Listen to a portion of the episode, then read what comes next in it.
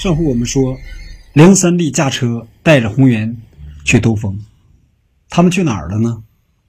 他们去了上次红颜和文馨一起装神弄鬼的那片坟地。红颜特别害怕，他就问：“说我们去哪儿啊？”梁三立说：“前面有片花草地。”红颜说：“我们去花草地干什么呀？”那个梁三立说：“你呀，一点都不浪漫。”车终于接近了那片荒坟地，这个红颜的心啊跳得越来越厉害，因为那片坟地里头还立着他的墓碑呢，上面写着“红颜之墓”。几十年之后，红颜终将走向他。梁三立呢，没有把车停下来，他开过去了。红颜心里头一块石头落了地里。走着走着，终于看见前面出现了一片这个花草地，很开阔。梁三立停了车，就把那个红颜啊给拉下去了，说：“走，我们下车。”这天夜里没有一丝风，那些花啊都静默的立着，不摇不晃。两个人在花草地里接吻，梁三立呢，他扒光了红颜的衣服。就在这个时候，红颜猛地睁大了眼睛，他看见那个鬼影啊，又出现了，穿了一身白衣服，那个头发从脸上垂下来，正朝他们好像慢慢走过来。红颜说：“快跑！”这个梁三立说：“怎怎么了？”红颜一把抓起衣服，拽着梁三立就跑。两个人气喘吁吁的跑到那个公路上，来到了车子前面。然后梁三立说：“你跑什么呀？”红颜说：“你看，你看那什么？”梁三立一看，那是稻草人吧？红颜说：“什么稻草人？”有一次，他围着我的车正转三圈，反转三圈，特别吓人。快上去！两个人就上了车。红颜啊，手忙脚乱，把火打着了。然后呢，他掉头，他差点冲到路旁的那个壕沟里去。一只车轮碾着公路旁的那个沙土，把头掉过来了，然后像箭一样射了出去。走着走着，对面开过来一辆车，大货车，还是那辆十八轮的大货车。车灯照过来，梁三立啊，朝旁边看了一眼。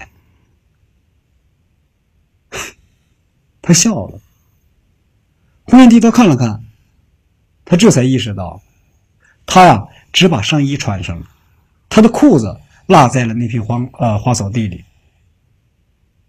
梁三立说：“我还是第一次看见男人不穿裤子开车。”红颜说：“得得得得了，别说了。”然后呢，开车回城。本来啊，红颜想着回到城区买一条裤子先穿上。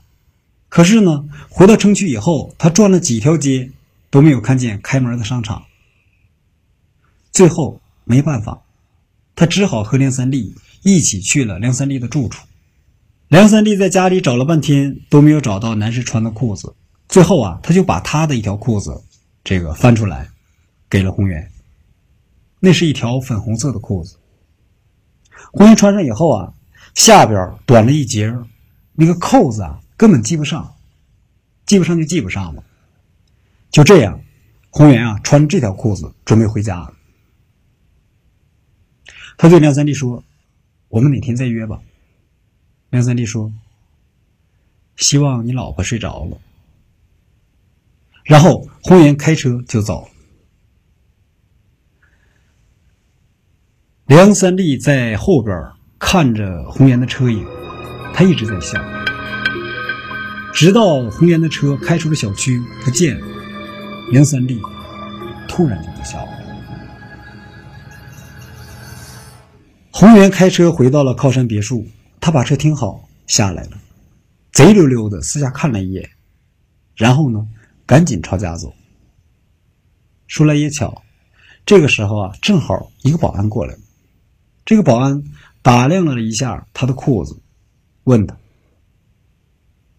你是这儿的业主吗？”红颜说：“是啊，十三号楼的。”然后赶紧朝家走。红颜来到家门口啊，他掏钥匙，怎么掏都掏不着。他忽然想起来，他的钥匙啊装在裤兜里，他的裤子扔在了那片花草地里。完了，本来不想惊扰温馨，现在他非得让温馨给他开门不可。没办法，红源啊，只好敲响了门。过了半天，温馨才在里头把门给他打开。他一看红源的裤子，他愣住了。红源呢，就朝里头走。温馨就说：“你把哪个女人的裤子穿回咱家来了？”红原坐在沙发上，他很平静。他说：“温馨，如果今天晚上我出轨了。”我会把那个女人的裤子穿回家来吗？温馨说：“那这是怎么回事啊？”红颜说：“我又去那片坟地了。”温馨说：“你去那片坟地干嘛？”红颜说：“我想看看那个鬼影到底是什么东西。”温馨说：“然后呢？”红颜说：“他又出现了。”他围着我的车，正转了三圈反转了三圈然后我就失去知觉了。等我醒过来的时候，我发现我还躺在车里，可是呢，我的裤子却变成了这条裤子。文心说：“这是死人的东西，快脱下来！”红原啊，就站起来脱这条裤子，费了很大劲儿才把这条裤子脱下来。他说。我扔了它。温馨说：“不，我们把它烧掉。”然后他拎着这条裤子就去了卫生间。温馨用打火机把这条裤子给点着了。很快，这条裤子就变成了灰烬。不过，他在地上还保持着裤子的形状。房间里顿时充斥着一股刺鼻的焦火。有点像烧香，有点像燎猪头，有点像骨灰。温馨从卫生间里出来，他抱住了红原，他说：“红原，你答应我，再不要去那个鬼地方，好吗？”红原说：“，我听你的。”然后两个人就躺下了。在黑暗中，温馨又说：“红原，记不清是哪一天了，我做过一个梦，我梦见咱俩结婚了，在教堂里，我转头一看，看见你穿上了新娘的婚纱，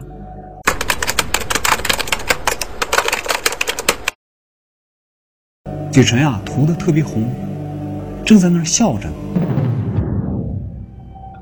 红源啊，心里一惊，他有过这样的经验：多年以前做的一个梦，在多年以后的现实中找到了奇妙的呼应。他说：“我能变成女人吗？瞧我这身体，绝对男人中的男人。”这天夜里是红源先睡着的，突然他被温馨给弄醒了。温馨说：“红原。”温馨说：“怎么了？”温馨说：“有声音。”温馨说：“什么声音？幻觉吗？”温馨抱他，抱他，抱得更紧，说：“你听，真的有声音。”红颜仔细听，什么也没听见。他就问：“你听见什么声音？”温馨说：“好像有人啊，很无聊。”在那把衣柜门推开了，我拉上，推开了，我拉上。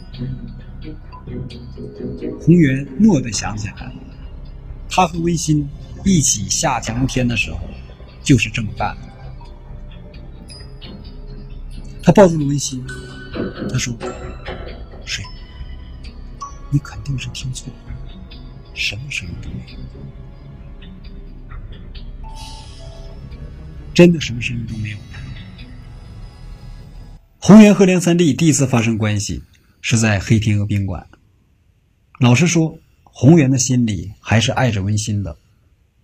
每次他和梁三弟在一起，都不过夜。两个人恩爱完毕，红颜呢总要回家去。梁三弟呢也不强求。每次红颜一走，他就一个人留在宾馆里睡一宿。梁三弟睡觉啊，总爱蒙着脑袋。不知道从哪天起，红颜开始给温馨做早餐了。这天早上，红颜正在厨房里忙活呢，温馨走过来了。他靠在门框上看红颜，红颜看了看他，说：“你怎么不睡啊？”温馨就说：“红颜，最近我有个感觉，你我之间好像多了一个人。”红颜说：“是坟地里那个鬼影跑到咱家来了。”温馨说：“不，不是，我感觉啊，这是一个真实的人。”我在他身上闻到了香水味儿，红颜就笑了。你们女人呐，不管是男人对你们太好还是太坏，你们都会起疑。魏新就说：“我告诉你啊，如果真有这样一个女人出现，我肯定会杀了她。”这天啊，红源在单位接到了梁三弟的电话，他约红源一起出去吃饭。红颜就说：“呀，今天是温馨的生日，我俩约好了晚上一起出去吃晚饭。”梁三立就说：“你们打算去哪儿啊？”红颜说：“我和你的世界。”梁三立说：“要不我也去吧，我给温馨去唱生日歌。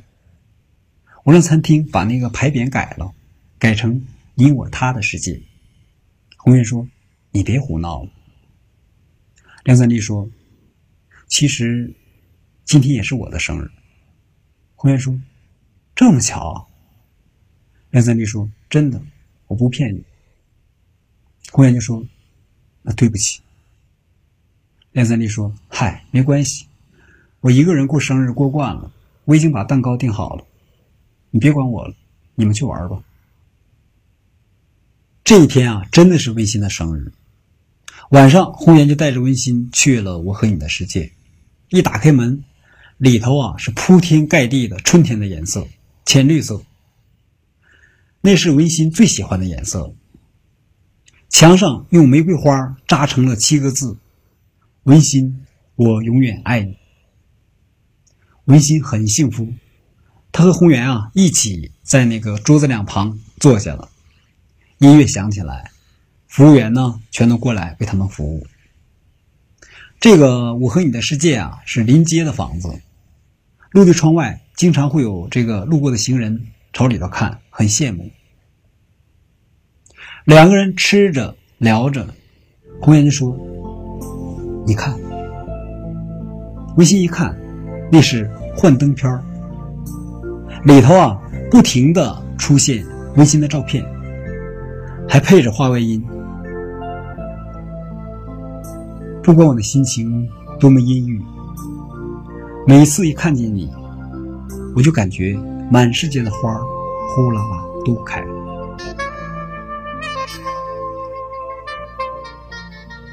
你的眼神那样深邃，就像海洋。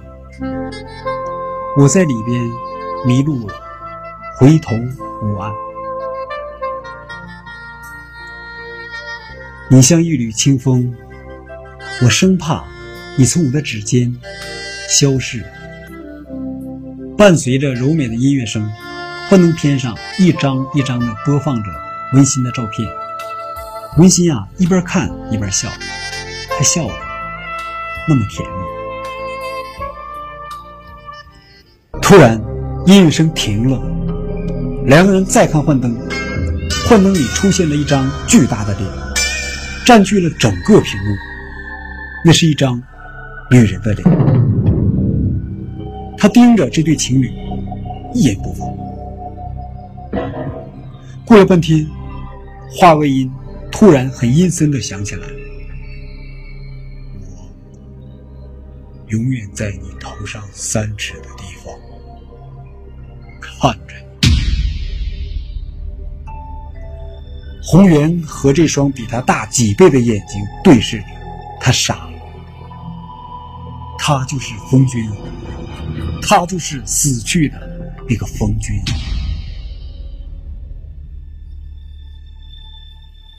红颜就对服务员说：“你去把你们的幻灯师叫来。”服务员赶快就跑去了。文心看了看红颜，红颜呢也看了看文心，两个人都不知道该说些什么。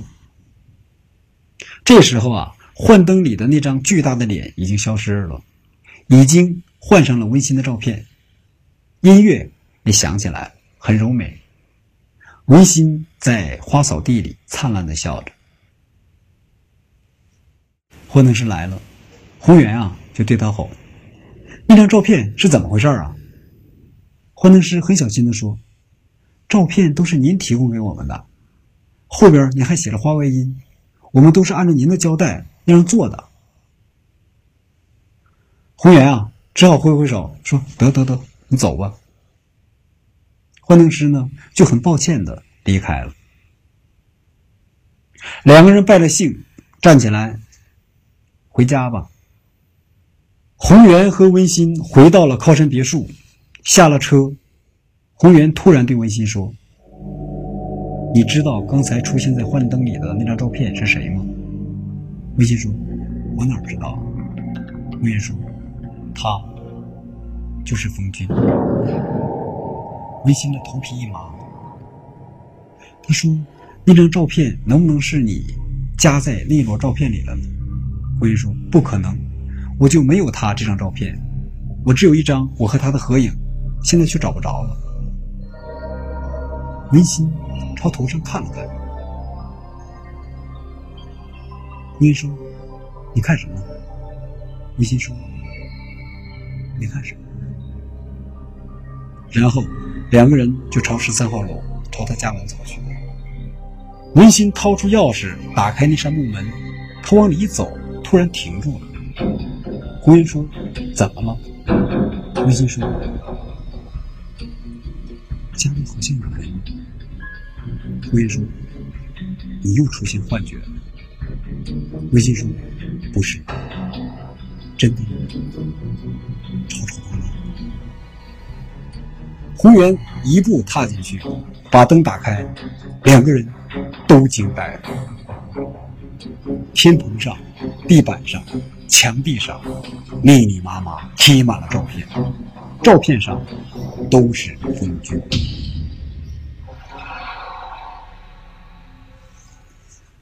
到底怎么回事我们下次接着说。晚安。